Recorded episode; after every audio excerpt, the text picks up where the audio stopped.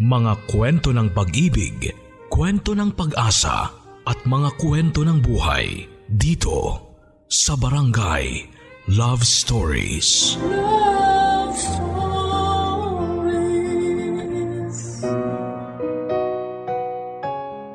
Ang kasalanan ay kayang pagtakpan ng kasinungalingan.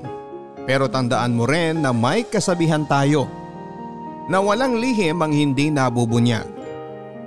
Ikaw nagawa mo na bang ibintang sa iba ang kasalanan mo? Dear Papa Dudut, May oras sa buhay natin na kapag nakakagawa tayo ng isang pagkakamali ay gusto nating pagtakpan yon para hindi tayo mapahamak. At sa takot natin na mabuko sa ginawa nating pagkakamali ay maghahanap tayo ng ibang tao na pwedeng pagbuntungan nito. Isang magandang araw sa inyo Papa Dudut at sa lahat ng mga kabarangay na nakikinig ngayon. Tawagin niyo na lamang po ako sa pangalang Clara. 38 years old at isang housewife at nakatira ngayon dito sa Malabon. Matagal niyo na po akong listener Papa Dudut. Sa umaga, sa tanghali at sa gabi ay wala po talagang lipatan. Solid kaming barangay LS dito sa amin.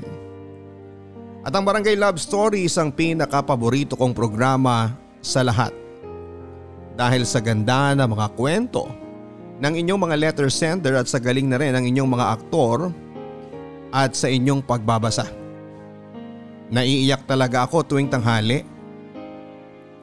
Papadudot matagal ko na rin pong gustong magpadala ng sulat ko. Pero ilang ulit ko po muna itong pinag-isipan. Dahil isa ito sa masasabi ko na hindi magandang parte ng buhay ko.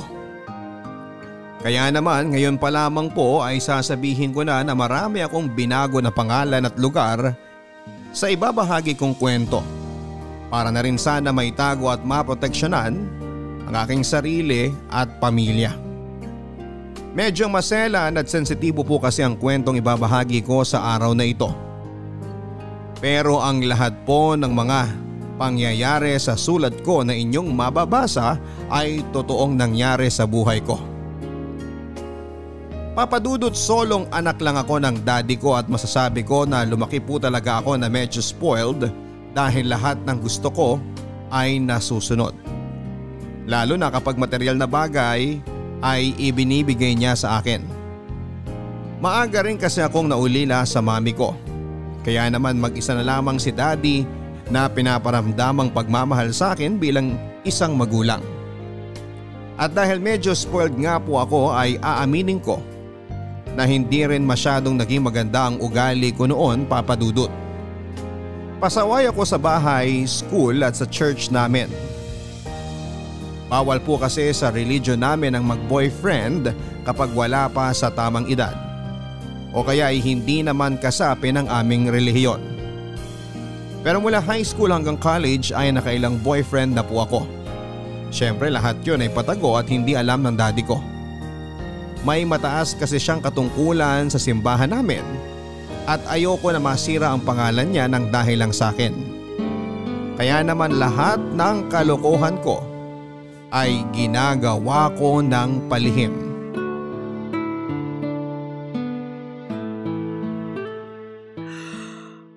Ah, nakakaantok naman. Uy Clara, bakit nandito ka pa sa simbahan? Hinihintay ko pa kasi si Daddy. Kinakausap pa siya ni na pastor sa opisina. Nako, mukhang matagal pa yan. Oo nga eh. Naiinip na nga ako. Ikaw, bakit pala nandito ka pa rin? Kami kasi yung naka-assign ngayon sa pagbabalot ng mga pagkain at damit na idodonate dun sa churchmates natin na nasunugan. Eh, inaantok na rin ako dun sa loob kaya tumakas muna ako. Parehas pala tayo eh. Nakakatamad naman kasi talaga dito sa simbahan natin. Wala man lang pogi para bigyan tayo ng inspirasyon para sipagin na umattend ng mga church service. Speaking of Pogi, hindi mo pa siguro nakikilala si Nelson. Nelson? Sino yun? Bago lang yun dito sa church natin, pero matagal na siyang kasapi ng relihiyon natin. Galing kasi silang mag-ina sa probinsya at kalilipat lang dito sa lugar natin. Okay, so anong meron sa kanya? Eh kasi di ba naghahanap ka ng pogi dito sa church? Naku, Clara, pag nakita mo yung si Nelson, sisipagin ka ng umattend lagi ng mga service natin. Talaga lang ha? Baka mamaya mukhang paalang yung Nelson na yan. Uy Lori, nandiyan ka lang pala. Kanina ka pa hinahanap dun sa stockroom ni na tita kasi bigla ka raw nawala. Ah, ano kasi? Ito kasing si Clara may tinatanong tungkol sa isang subject nila sa school. Sabi ko nga, i-email na lang niya sa akin mamaya. Oo nga pala Clara, ito si Nelson. Yung bagong churchmate natin dito. Nelson, si Clara, best friend ko. Nice to meet you Clara. Ganon din ako, Nelson. Alam mo, totoo pala yung sinasabi ni Lori kanina tungkol sa'yo. Ano yon? Nagwapo ka raw sa malapitan. Uy, wala akong sinabing ganyan ah. Palabiro ka pala Clara. Ah, sige na, babalik na ako sa stockroom. Lori, sumunod ka rin doon ha? Oo, pakisabi kina tita na pabalik na rin ako. Makakarating. Balik muna ako doon. Bye. Grabe, Lori! Ang gwapo pala talaga ng Nelson na yun. Sabi ko naman sa iyo eh. Kaya lang medyo suplado yan kasi solong anak lang. Tapos sila lang ng nanay niyang magkasama. Ang alam ko pa, working student siya tapos active pa dito sa mga service at activity ng church natin. Kaya ayan, medyo seryoso talaga sa buhay. Alam mo yan talaga yung mga tipo kong lalaki eh. Yung kunwaring suplado at seryoso pero nasa loob naman ng kulo. Talaga ba? Kaya lang mukhang hindi ka type eh. Kita mo nga oh, hindi man lang nakipagkamay sa'yo. Nahihiya lang yun pero ramdam ko na type niya rin ako. Gusto mo magpustahan pa tayo eh. In one month, boyfriend ko na yung si Nelson. Sige ba, pupusta ako ng isang libo. Hindi ka papansinin yan. Aba, wala kang kabilib-bilib sa akin ha. Makukuha ko rin kaagad yung Nelson na yan, makikita mo. Magiging boyfriend ko rin yan. Ha?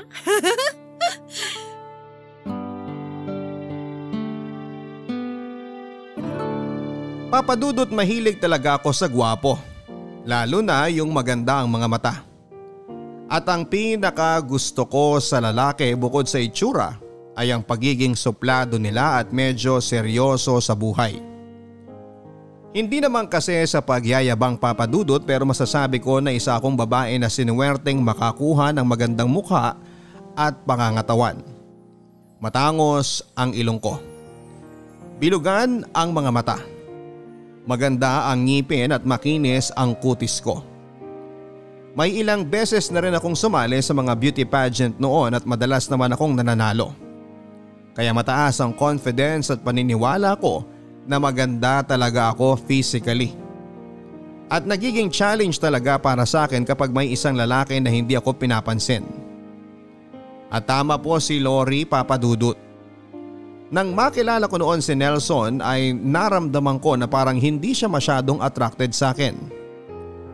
Kaya naman lalo ko siyang nagustuhan. Yung itsura niya kasi talaga ang type na type ko. Matangkad, medyo matipuno ang pangangatawan at maayos din kung manamit siya. Idagdag pa na matangos din ang ilong niya at maganda talaga ang mga mata niya. Kaya naman gustong gusto ko talaga na siya ang maging boyfriend ko noon. Hindi lang dahil sa pustahan namin ni Lori. Kung hindi dahil parang na love at first sight ako kay Nelson ng araw na yon.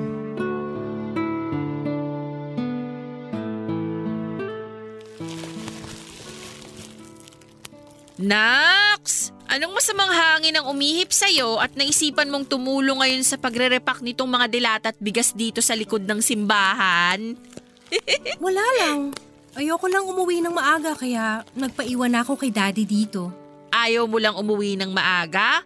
O may pagpapakyutan ka lang dito? Wala no. Bawal na bang maging masipag paminsan-minsan? Sus! Para namang hindi kita kilala. Alam ko na yung mga galawan mo, Clara. Lalo na at mag-iisang linggo na pero hindi ka pa rin pinapansin ni Nelson. Anong hindi? Close na kaya kaming dalawa? Close ba yun? Ni hindi ka nga niya tinitignan man lang kapag nasa loob tayo ng simbahan? Siyempre, nahihiya lang yun. Ang tingin ko kasi talaga sa kanya, alam mo, mahiyain siya at may pagkatorpe. Okay, sabi mo eh. O teka, ayan na si Nelson, papalapit na dito. Oh, Lori. Akala ko may lakad ka ngayon. Na-cancel eh, kaya tumutulong na lang ako dito kay na mama. Lumabas lang siya saglit kasi bibili daw ng makakain natin. Mabuti na rin yung nandito ka para maaga nating matapos to. Hi Nelson, good morning!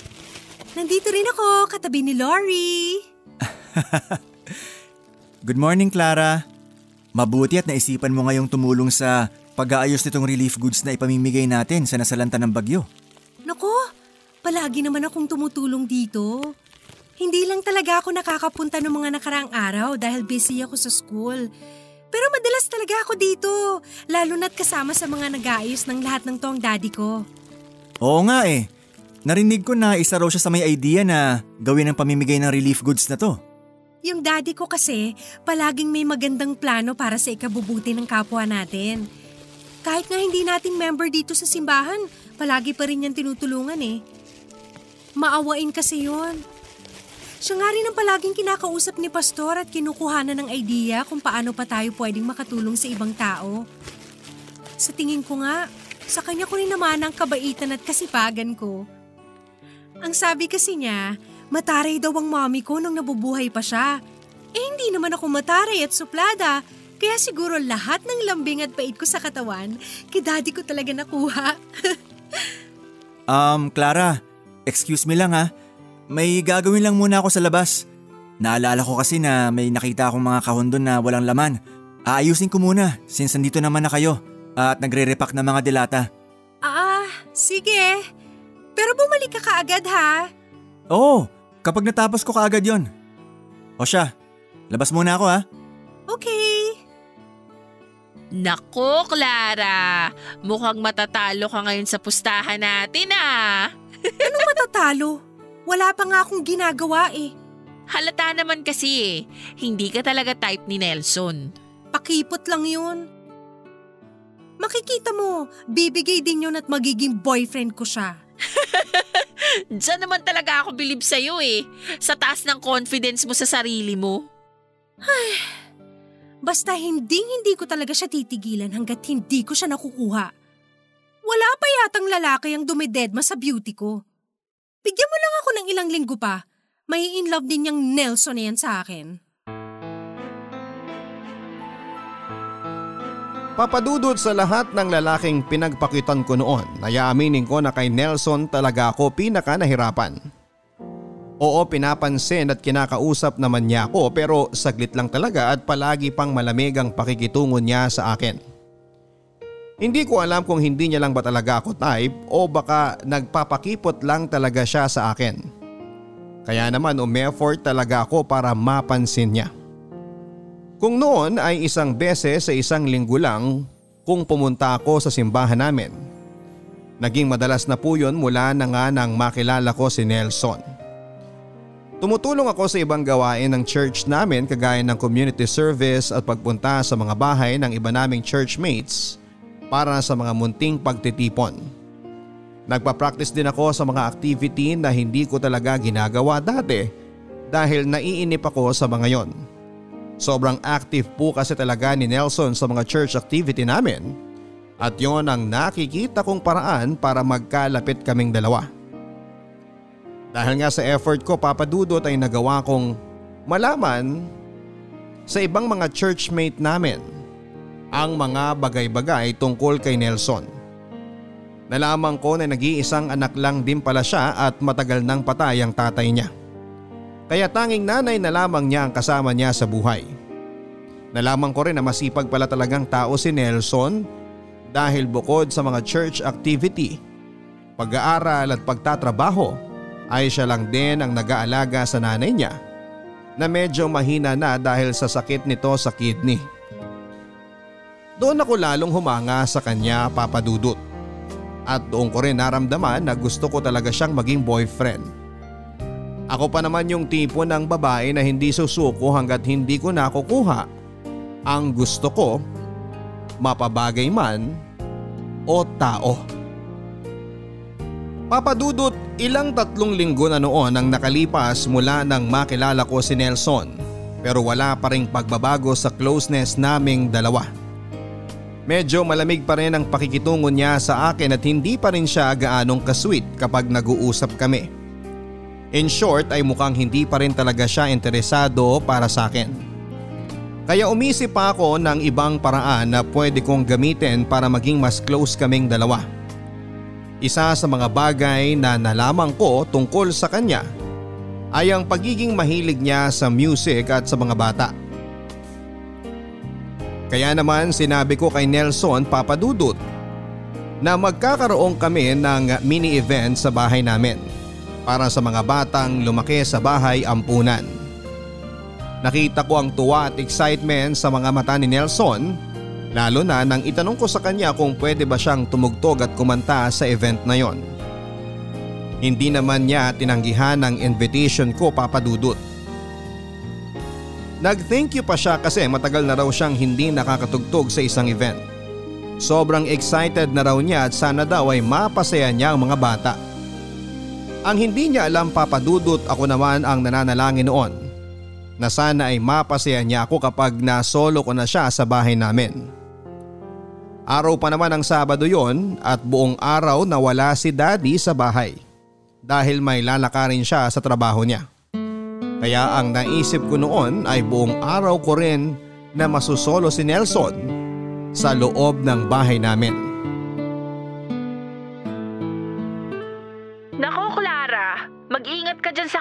Kalokohan mo, ah.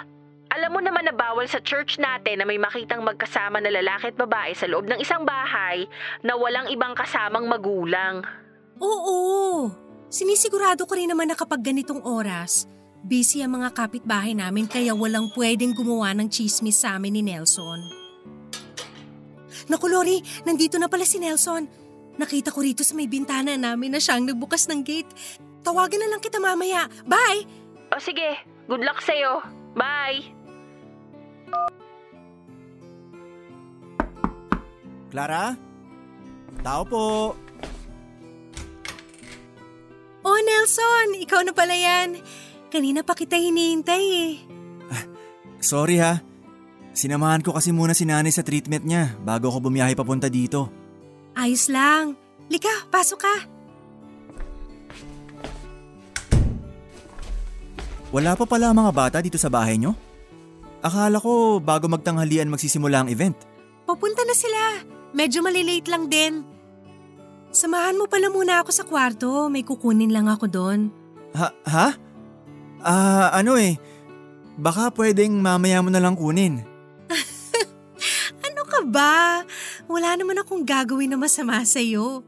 Nandun kasi ang piano ko. Hindi ko kayang buhatin kung mag-isa lang ako. Ah, o- okay. Sige.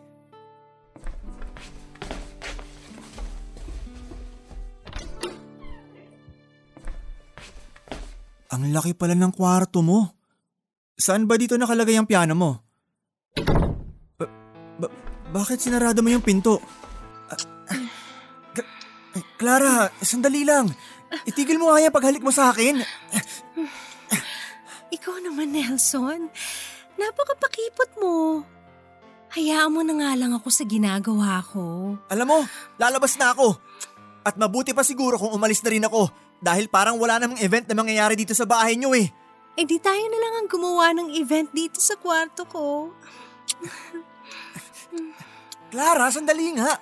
Pwede bang itigil mo na yung ginagawa mo sa akin? Malito eh. Clara, nasan ka? Nakapag-almusal ka na ba? May dala akong pagkain dito. Si, si Daddy? H- hindi pwede to.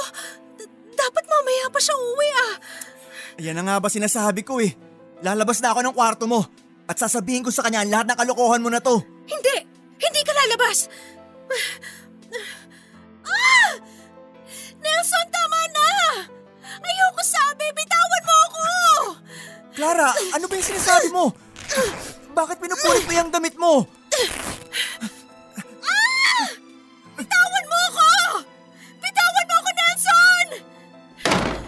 Lintik na! Anong ginagawa mo sa anak ko? Sir, wala po akong ginawa na kahit ano kay Clara. Magpapaliwanag po ako. Wala po akong... Papatayin kitang hayop ka! Papatayin kita! Daddy, tama na po! Bitawan niyo na po si Nelson! Baka mapatay niyo siya!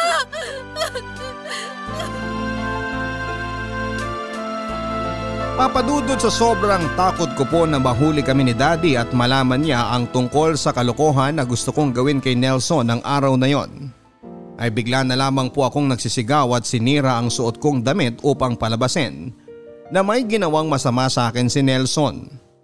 Kaya nang pumasok si Daddy at makita niya na nasa sahig na ako ng kwarto at sira-sira ang damit ko, ay agad niyang sinugod si Nelson papadudot at halos mabugbog niya ito. Mabuti na lamang po at may pumasok na kapitbahay namin at kaagad na napahinto si Daddy sa ginagawa niyang pananakit kay Nelson. Papadudot, bawal po kasi talaga sa relihiyon namin ang makita na magkasama ang isang babae at lalaki sa isang kwarto. Lalo na kung hindi pa sila kasal. At malaking kahihiyan kapag nalaman ng tao na ako mismo ang nagpapunta kay Nelson sa bahay namin. Kaya naman nawala na po talaga ako sa maayos na pag-iisip ng mga oras na yon. At gumawa na lamang ako ng kwento. Medyo mahigpit din po ang relihiyon namin sa mga ganitong klase ng pangyayari. Hindi namin ito basta-basta pinapaalam sa pulis o iba pang mga kinakaukulan. Kaya ang ginawa po ng kapitbahay na kasapi din namin sa aming relihiyon ay tumawag sa ibang kasamahan namin sa simbahan upang sunduin kami. Iyak po ako ng iyak ng mga oras na yon papadudot. Hindi dahil sa takot kung hindi dahil sa guilty at kahihiyan sa mga nangyari. Nakita ko kasi ang mukha ni Nelson na may bahid ng dugo at malaking pasa dahil sa mga suntok ni daddy. Nakita ko ang galit sa mga mata niya sa talas ng tingin niya sa akin. Alam ko papadudot at ramdam ko na galit na galit siya sa akin ng mga oras na yon. Lalo na nang magkaharap-harap kami sa opisina ng pastor ng aming simbahan.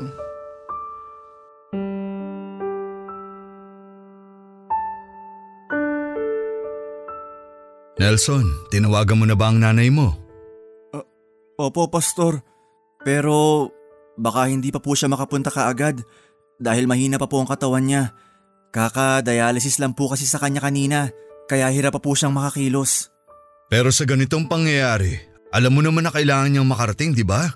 Opo, pero sana po maintindihan niyo na may sakit si nanay kaya nga hindi rin po siya masyado nakakapunta sa mga church service natin. Kung ganon, ipapasundo ko na lang siguro siya sa mga kasamahan natin. Kahit naman ipakausap mo sa amin ang nani ng rapist na yan, Pastor, hindi pa rin magbabago desisyon ko na ipakulong siya.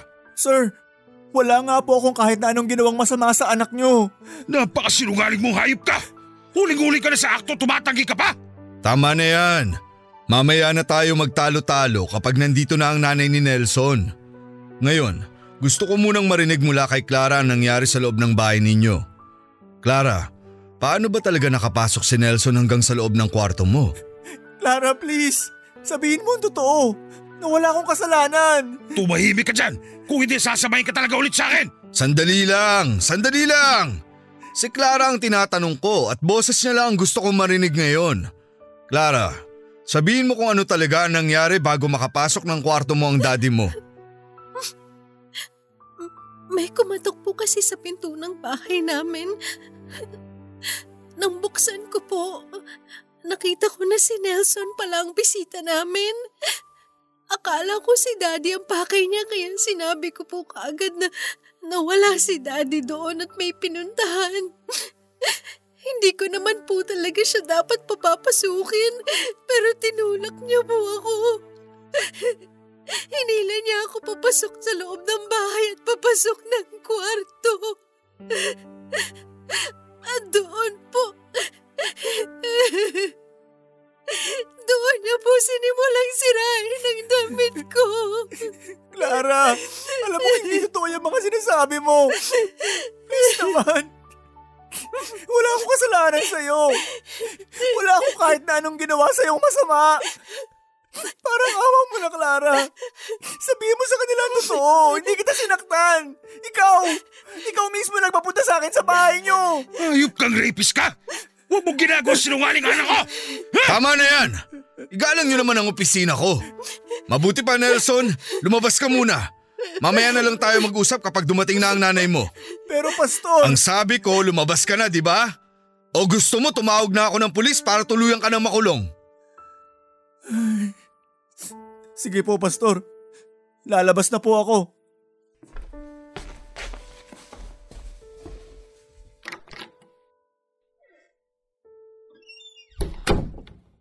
Ngayong wala na si Nelson, tatanungin ulit kita Clara. Totoo ba ang lahat ng mga sinabi mo? Opo, Pastor. Totoo po ang lahat ng sinabi ko. Pinagtangkaan po talaga ako ng masama ni Nelson.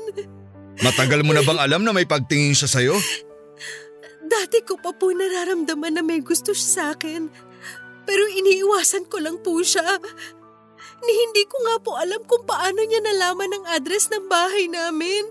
Kaya nagulat po talaga ako nung mapagbuksan ko siya ng pinto kanina. Hindi hindi ko talaga palalampasin ang pangyayaring ito. Idedemanda ko ang Nelson na yan.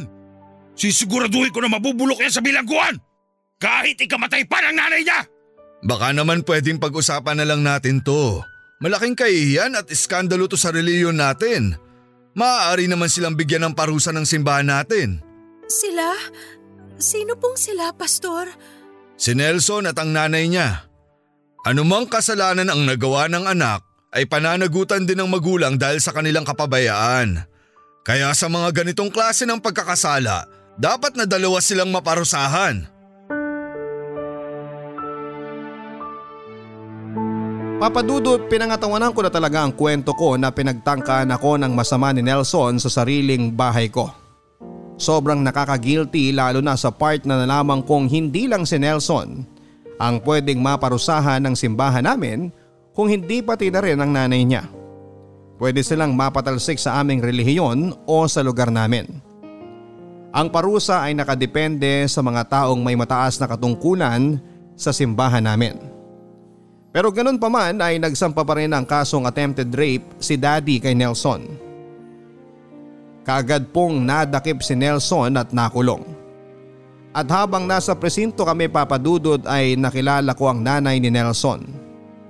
Payat na payat ito at halata sa kanya na mahina nga ang kanyang katawan kagaya ng sinasabi ni Nelson kay Pastor. Nakiusap siya sa amin ni Daddy na iatras namin ang demanda. Umiyak at nagbakaawa ang nanay ni Nelson habang paulit-ulit na sinasabi na hindi masamang tao si Nelson. Alam ko naman yon papadudot. Sa maikling panahon na nagkakilala kami noon ni Nelson ay naramdaman ko na may mabuti siyang puso. Pero hindi ko kakayanin ang kahihiyan na pwede kong harapin at ang masira ang pangalan ni Daddy sa oras na aminin ko sa kanila ang katotohanan. Kaya naman nangako ako noon sa sarili ko na walang ibang makakaalam na kasinungalingan lang ang lahat ng sinasabi ko sa kanila. Papadudot mabilis na kumalat sa simbahan namin ang nangyari sa bahay. Nagkaroon din ito ng iba't ibang version ng kwento. Na matagal ko na raw palang stalker si Nelson at napansin daw nila na palagi itong nakatingin sa akin sa mga church service namin. Na siguro daw ay may lahing baliw si na Nelson kaya niya nagawa ang pagtangkaan ako ng masama. Karma daw ang nangyari sa pagkakakulong kay Nelson dahil masamang babae daw ang nanay niya. At marami pa akong iba't ibang version na narinig papadudot at halos lahat ng yon ay puro kasiraan kay Nelson. Dahil matagal na nga kami sa lugar namin at kilala si daddy na may mataas na katungkulan sa simbahan ay mas pinaniwalaan nila ang kwento ko. Wala ako halos narinig na kumampi kay Nelson. Lahat sila ay galit na galit din kay Nelson na parabang sa kanila ito may ginawang kasalanan. Inayaan ko lang ang lahat ng mga naririnig ko. Wala na akong ibang sinabi sa kanila papadudot kagaya ng payo ng pastor namin. Hindi ko na rin tinama pa ang iba't ibang version ng kwento na alam nila. Dahil ang mahalaga para sa akin ng mga oras na yon ay manatiling malinis ang pangalan namin ni Daddy sa simbahan namin. Uy Clara, buti naman nakapunta ka dito sa church natin. Oo nga eh. Hindi rin muna kasi ako pinapalabas ni daddy ng bahay namin. Hindi nga rin muna niya ako pinapapasok sa school. Ganun ba? Ang tagal din nating hindi nakapag-usap eh. Pero kumusta ka na? Mas maayos na kaysa nung nakaraang mga araw. Mabuti naman kung ganun. Pero Clara, totoo ba yung nangyari? Hindi ko na kasi alam kung ano yung totoo sa mga kwento na naririnig ko eh. Ang daming version eh. Pero alam mo, nagigilty ako kasi dapat talaga hindi ko na pinakilala sa'yo si Nelson. Kung alam ko lang na may pagkamanyakis pala yung lalaking yun, di dapat hindi na ako nakipagpustahan sa'yo. Hindi naman kasi halata sa kanya na masamang tao siya eh. Uy! Ba't ka umiiyak? Nahihirapan pa rin kasi ako hanggang ngayon eh. Pakiramdam ko, gabi-gabi akong pinabangungot ng dahil sa nangyari sa bahay. Sorry, hindi ko na siguro dapat tinanong ka. Alam ko naman na mahirap talaga sa iyo yung nangyari. Na-trauma ka sa ginawa ni Nelson sa iyo. Hayop pala yung lalaki na yun, napakamanyak. Mabuti na lang talaga't nakulong na siya. Ayos lang. Huwag ka mag-alala. Ang totoo, nagigilty lang kasi talaga ako hanggang ngayon eh. Guilty? Bakit naman? Kasi Lori, hindi naman talaga masamang tao si Nelson eh. Mali ang iniisip ng iba sa kanya. Ha? Anong ibig mong sabihin? Lori, ako yung may kasalanan dito kung bakit nakulong si Nelson. Inosente talaga siya. Teka, teka, naguguluhan ako eh. Magtapat ka nga sa akin, Clara. Ano ba talagang nangyari ng araw na yun? Lori, hindi talaga ako pinagtangkaan ng masama ni Nelson. Dapat kasi hahalikan ko lang siya noon para maakit ko siya at mapaamin na gusto niya rin ako. Kaya lang, kaya lang biglang dumating si Daddy. Tapos nagpanik na ako kaya nagsisigaw na lang ako. At umarte na may ginagawang masama sa akin si Nelson. OMG, Clara! Paano mo nagawa ang bagay na yun? Isa nagpanik na nga ako eh. Natakot ako. Ayoko mapagalitan ako ni Daddy tsaka ayoko masira ang pangalan namin dito sa church natin. Kaya nagsinungaling ka't gumawa ka na lang ng kwento? Alam mo ba na dahil sa ginawa mo, pabalik-balik ngayon sa ospital ang nanay ni Nelson? Lalo siyang nanghihina at lalo silang nababaon sa utang dahil sa paghahanap ng nanay niya ng pera sa pampiyansa para kay Nelson. Kaya nga lalo ako nagigilty. Sinabi ko na nga rin kay daddy na iatras na namin ang kaso at hayaan na lang sina pastor ang magparusa kay Nelson. At hahayaan mo talaga na parusahan nila si Nelson? Kahit wala naman siyang kasalanan? At least hindi siya makukulong. Ang tibay naman ng sikmura at konsensya mo, Clara. Naghihirap na nga yung mag-ina na yun tapos lalo mo pang pahihirapan ang buhay nila? Anong klaseng pag-iisip meron ka? Huwag ka na magalit sa akin, Lori. Alam ko naman na kasalanan ko talaga lahat to eh. At hindi na talaga kinakaya ng konsensya ko kaya sinabi ko na sa'yo ang totoo. hindi ko kailangan na kampihan mo ko dahil ako talaga ang masama dito. Pero ang gusto ko lang, makinig ka sa akin. At itago mo lahat ng mga nalaman mo. Ano pa bang magagawa ko? Ayoko rin namang madamay pa sa gulo na to. Pero please lang, Clara. Pakiusapan mo naman ng daddy mo na iatras ng demanda kay Nelson. Kahit yun na lang ang magawa mo. Dahil hindi mo alam ang hirap na pinagdadaanan ng nanay niya ngayon para lang makahanap ng perang pampiyansa sa kanya.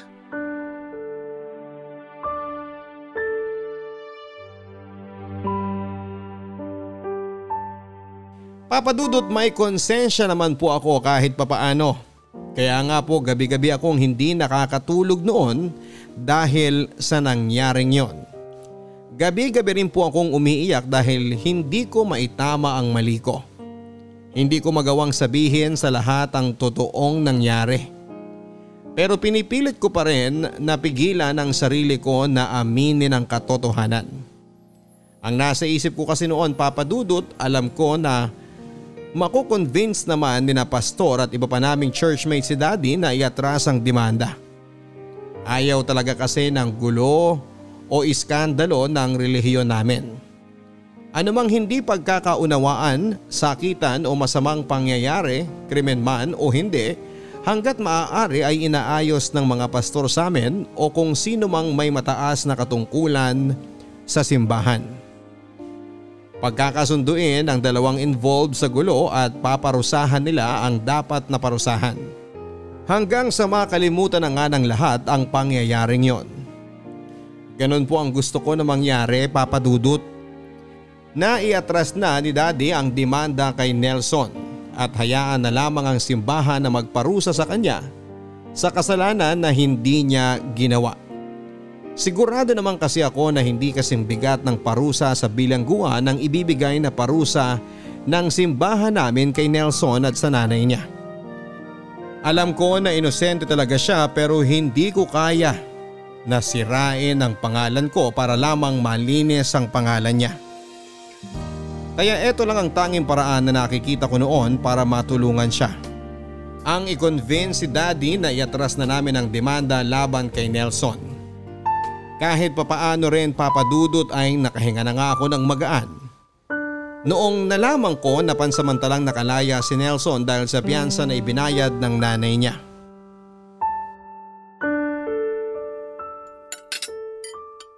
Ang balita ko nakalabas na raw ng kulungan ng hype na Nelson na yon. Narinig ko rin po yan sa simbahan kanina. Lintik talaga. Dapat hindi siya tinulungan na ibang kasapi natin sa simbahan eh. Sigurado kung sila nag-abot ng pera para makaipon ng pampiyansa ang nanay ng Nelson na yon. Mabait naman po ang nanay ni Nelson, Daddy. Kaya po siguro marami ang tumulong sa kanya para makaipon ng sapat na pera. Anong mabait? Eh yun din naman ang sabi nila kay Nelson nung bago pala siyang umati sa simbahan natin ah. Kunwaring maamong tupa ang mukha at kilos, demonyo naman pala ang budinong hayop na yon. Daddy, kinausap nga po pala ako kanina ni Pastor. Ano na naman sinabi niya sa'yo? Tungkol pa rin po sa nangyari dito sa bahay. Huhulaan ko. Gusto niyang kumbinsihin mo ako na i-atras natin ang demanda kay Nelson. Tama ba? Opo, Daddy. Ganon nga po. Alam mo, hindi ko maintindihan ang pastor natin na yan eh. Gusto niya ng katahimikan sa simbahan at relihiyon natin. Pero hindi niya naman maitama ang mali na ginagawa ng mga kasapi natin sa simbahan. Pero hindi po ba may nakalaan naman po silang parusa para sa mga kasapi na nagkasala? Oo nga! Pero sa ginawa ng hype na Nelson na yun sa'yo, hindi ko aayaan na sila magbigay ng mababaw na parusa. Pero Daddy, mukha naman pong tama si na Pastor. Para sa ikatatahimik nating lahat, bakit hindi na lang po natin iatras ang demanda kay Nelson? Bakit ko naman gagawin yon? Parang sinabi mo na rin na hayaan ko na lang siya nasaktan at gawin ka na masama. Ikaw pa na nag-iisang anak ko? Kaya kahit ilang pastor pa kumausap sa akin, hinding hindi na magbabago ang desisyon ko, Clara. Dahil gusto kong makitang nabubulok sa bilangguan ng hype na Nelson na yon. Daddy, ako na po yung nakikiusap. Iatras na lang po natin ang demanda sa kanya. Ano ba yung sinasabi mo, Clara? Ginawan ka na nga ng masama ng lalaki na yon. Tapos ang gusto mo pa, hayaan natin siyang makalaya na lang at muli magpasarap sa buhay niya. Eh kung gawin niya ulit yun sa ibang babae. Mabuting tao po si Nelson. Kung mabuting tao siya, hindi kanya pagtatangkaan na masama. Hindi niya naman po talaga ako pinagtangkaan ng kahit na ano. Wala po siyang ginawa na kahit anong masama sa akin. Teka nga, linawin mo nga yung sinasabi mo, Clara. Daddy, nagsinungaling po ako sa inyo. Lahat po ng sinabi ko na nangyari, gawa-gawa ko lang. Hindi totoong pinagtangkaan kanyang pagsamantalahan dito sa loob ng pamamahay natin? Oo po. Ako po talaga nagpapunta sa kanya dito. Tapos bigla po kayong dumating. Nataranta po ako at natakot. Kaya po sumigaw na lang ako at nagpanggap na ginagawa ng masama ni Nelson. Daddy, Wala po talagang kasalanan si Nelson. Inosente po siya. Iatras na po natin ang demanda sa kanya, please. Hindi! Hindi, hindi natin gagawin yan! Pero daddy, wala po talaga siyang kasalanan. Aaminin ko na lang po ang totoo sa kanilang lahat. Sasabihin ko po na nagsinungaling ako at aakuin ko na lang lahat ng kaparusahan na dapat sa isa kanila ng nanay niya. Yan ang hindi hindi mo gagawin, Clara. Dahil alam mo kung anong pwedeng mangyari sa pangalan natin kapag nalaman nila ang totoo. Alam mo kung ano ang pwedeng mawala sa atin. Kaya ito ang tandaan mo. Wala kang kahit na sinong pagsasabihan ng tungkol sa bagay na yan. Wala! Dahil kapag lumabas ang totoo, itatakwil talaga kita bilang anak ko.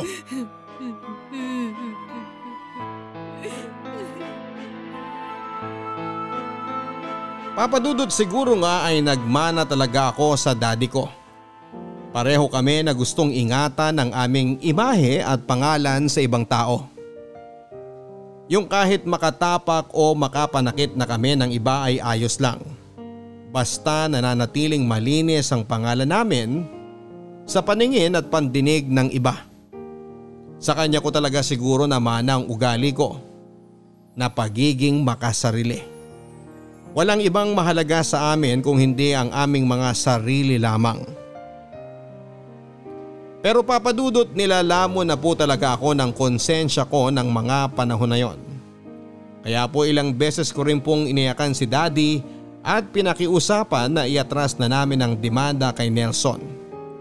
Pero sinabi niya na ayaw niyang mapahiya at mag-isip ng masama ang ibang tao sa amin. Na kailangan daw ay makita ng lahat na ako talaga ang biktima sa nangyari. Hindi niya raw hahayaan na mangyari na dahil sa kalokohan ko ay mawala sa kanya ang katungkulan niya sa simbahan na matagal niyang iningatan at pinagpaguran. Kaya para daw sa ikakatahimik namin ay gusto niya raw talaga na makulong si Nelson. Naging triple po tuloy ang pagka-guilty ko noon papadudot. Gustong gusto ko na po kasi talagang itama ang naging pagkakamali ko. Pero paano ko gagawin yon kung ang gusto ng daddy ko ay ipagpatuloy ang kasinungalingan na inumpisahan ko? Papadudot may tatlong buwan din ang lumipas. Bago ako bumalik sa pag-aaral ko noon, kinuha ko ulit ang mga subject na hindi ko na nagawang pasukan at tapusin bago nangyari ang gulo sa pagitan namin ni Nelson. Mahirap pero pinilit ko na ibalik sa normal ang buhay ko. Lalo na at hindi ko na rin nakita pa noon si Nelson. Hindi na kasi siya umaattend ng mga church service namin papadudot. Ang balita ko rin ay lumala raw ang sakit ng nanay niya kaya kinailangan niya itong palaging bantayan. Huminto na rin daw siya sa pag-aaral dahil nga sa nabaon na raw sila sa utang. At siguro dahil na rin sa kahihiyan ay hindi na siya nagpapakita pa sa simbahan namin. Hindi pa rin inatras ni daddy ang demanda papadudot. Pero si pastor ay hindi rin sumuko sa pagkumbinse kay daddy na tapusin na ang gulo. May nakahanda naman na raw na parusa para kay Nelson at sa nanay nito. At mas okay na raw yon kesa mas skandalo pa ang simbahan at relihiyon namin. Pero ng mga oras na yon ay buo pa rin talaga ang isip ni daddy na makitang nabubulok sa loob ng bilangguan si Nelson. Nako Clara, hindi pala ako makakasabay sa iyo umuwi. May practice pa kasi kami ng sayaw para sa isang subject namin eh. Sorry ha. Ay, ano pa bang magagawa ko? Hindi naman kita pwedeng kalad ka rin para sumabay sa akin. o siya, mauna na akong umuwi. Maglalakad na lang ako papunta doon sa may sakay ng tricycle. O sige, babalik na rin ako sa gym. Ingat ka! Ingat ka rin mamaya. Bye! Clara, sandali. Nelson? Anong ginagawa mo dito? Gusto lang kita makausap kahit saglit lang. Pero alam mo naman na hindi tayo pwede mag-usap kung di natin kaharap si na pastor, di ba? At alam ko rin na hindi ka magsasabi ng totoo kapag kaharap natin sila. Lalaki lang kasi ang gulo na to kapag nalaman nila na nagkita tayo ng walang ibang kasamang tao. Kaya please, umalis ka na lang Nelson. Sino ba nag-umpisa ng gulo na to? Hindi ba ikaw naman, Clara? Nelson, I'm sorry. Sorry? Para saan? Para sa mga kasinungalingan na inimbento at pinagkalat mo? Clara! Hindi mo alam kung paano mo sinira ang buhay ko! Nelson, nasasaktan ako. Ah, bitawan mo braso ko, aray. Alam mo ba kung ano ginawa nila sa akin sa bilangguan? Ha? Pinugbog nila ako dun sa loob. Maraming beses at paulit-ulit. Dahil ang sabi nila, masamang tao raw ako. At ang masasamang tao raw na kagaya ko, hindi na dapat binubuhay sa mundong ito. Pero Clara, wala akong kasalanan. Inosente ako. At ikaw mas nakakaalam nun. Hindi ko naman sinasadya talaga eh. Nagpanik lang ako nung dumating si Daddy sa bahay. Kung hindi mo sinasadya, bakit hindi mo binawi ang lahat ng kasinungalingan na sinabi mo? Dahil natakot na ako. Natakot ako sa sasabihin ng ibang tao sa amin, lalo na sa akin. Kaya ayos lang sa'yo kahit makasira ka ng buhay ng ibang tao. Palibhasa kasi, hindi ka lumaki sa hirap eh. Hindi mo alam kung anong hirap ang pinagdaanan ko mula ng bata pa ako. At ngayon, dinoble mo pa ang hirap na pinagdadaanan ko dahil sa kasinungalingan mo. Dinamay mo pa ang nanay ko. Nang dahil sa'yo, lalong lumubha ang sakit niya. Ikaw, ikaw Clara ang puno-dulo ng pagkasira ng buhay ko. Nelson, please. Please, nasasaktan na talaga ako. Ah, bitawan mo na ang braso ko, aray. Tinakwil kami ng halos lahat ng kamag-anak namin. Tinakwil kami kahit ng mga dati naming kaibigan. Ilang beses na lumuhod at nagmakaawa ang nanay ko sa kung kani-kaninong tao para lang makahiram siya ng pampiyansa sa akin. Ilang mura at sigaw ang tinanggap niya para lang makakuha siya ng pera. Clara, wala naman kaming kasalanan sa'yo eh. Wala akong kahit na anong naging kasalanan sa'yo. Pero bakit? Bakit kailangan mong gawin to sa akin? Bakit kailangan mo sirain ang buhay ko? Nelson? Anong ginagawa mo kay Clara? Tandaan mo to, Clara. Pagsisisihan mo ang lahat ng ginawa mo sa akin. Pagsisisihan mo habang buhay ang pagsira mo sa buhay ko! Hoy, Nelson! Bumalik ka dito! Lori, hayaan mo na siyang umalis. Ayos ka lang ba? Gusto mo bang tawagan ko ang daddy mo? Wag! Wag na please! Ayoko malaman niyang tungkol dito. Ayoko mas maging magulo ang lahat. Hindi naman ako sinaktan ni Nelson eh. Ay, sige, ikaw ang bahala. Halika, aalalayan na kitang tumayo. Pero kaya mo bang maglakad? Oo, kaya ko. Kaya ko. S- salamat, Lori.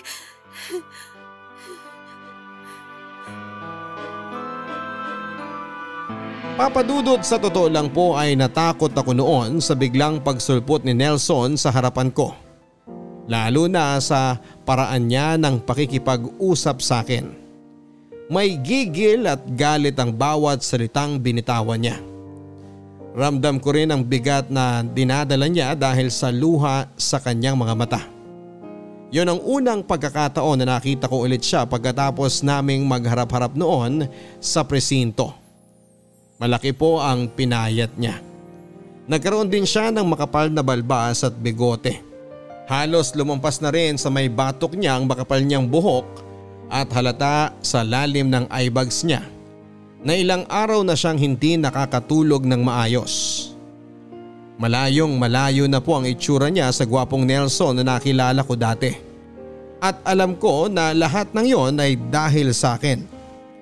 Nang makauwi po ako ng bahay ay hindi ko sinabi kay daddy ang tungkol sa ginawa sa akin ni Nelson Papadudut. Pinakiusapan ko rin po si Lori na sana ay wala na siyang ibang pagsabihan para hindi na rin lalo pang maiskandalo si Nelson. Sa ginawa niya kasing yon ay alam ko na siya lang din ang mas mapapahamak. Kaya pinilit ko na lamang ang sarili ko na pakalmahin at itago ang lahat. Bakit parang ang daming tao ngayon sa labas ng simbahan? Oo nga po, Daddy. Napansin ko rin po yun kahit kanina nung nagpark tayo ng sasakyan sa labas. Wala namang espesyal na okasyon ngayon. Tsaka masyado pang maaga para sa service ni Pastor. Baka po merong may birthday kaya parang may okasyon ngayon. O siya sige, maiwan muna kita dito. Pupuntahan ko lang muna si Pastor sa opisina niya ha? Sige po, dito ko na lang po kayo hihintay na makabalik. Nasaan kaya si Lori? Nakita ko ng mama niya sa labas kanina eh. Bakit hindi ko pa rin siya nakikita dito hanggang ngayon? Clara, nandito ka na pala sa simbahan. Medyo kararating lang din. Saan ka pala galing? Nakita ko na kasi ang mama mo sa labas kaya akala ko makikita kagad kita. May inayos lang akong gamit sa stockroom. Ah, okay. Lori, bakit pala parang ang daming tao ngayon dito sa simbahan? Akala ko meron lang may birthday pero parang hindi naman kasi ang seseryoso ng mukha ng mga churchmate natin. Clara, hindi mo pa ba alam ang nangyari? Magtatanong ba ako kung alam ko na? Ano ba kasi yun? Ano kasi? May nangyaring hindi maganda sa bahay ni na Nelson kaninang umaga. Ha? Ano yun? Sabihin mo sa akin, Lori. Ay, namatay na kasi yung nanay ni Nelson kahapon. Tapos kaninang umaga, nakita naman siya ng pinsan niya sa bahay na walang malay. Clara, huwag ka masyadong mabibigla sa susunod kong sasabihin sa'yo ha. Pwede bang sabihin mo na lang sa akin ang lahat ng nalalaman mo, hindi yung pinapakaba mo pa ako ng ganito? Clara, si Nelson kasi, nagtangka siyang magpakamatay. Nang makita siya ng pinsan niya sa loob ng bahay nila, may katabi siyang bote ng muriatic acid. Yun ang ininom niya para subukan na tapusin ang buhay niya. Ano? L- Lori, sigurado ka ba dyan sa mga sinabi mo? Oo, kasi yun ang kanina pang usap-usapan dito sa simbahan.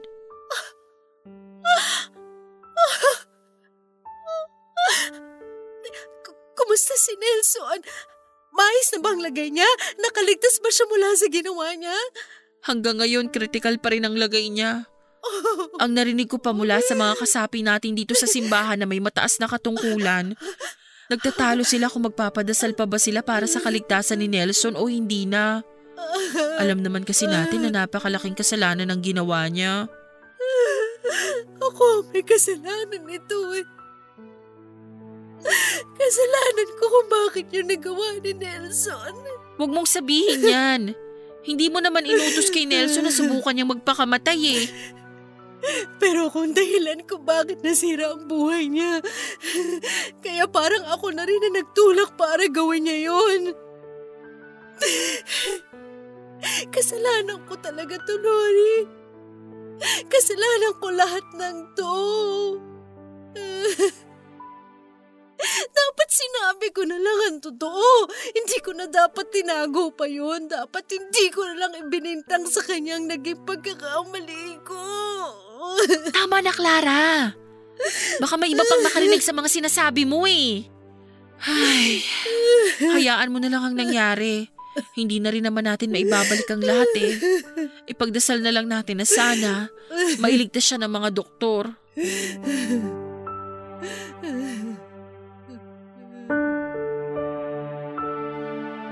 Papadudot bago po ako mapahaguluhol sa loob ng aming simbahan ay nag-decide na akong umuwi na lamang.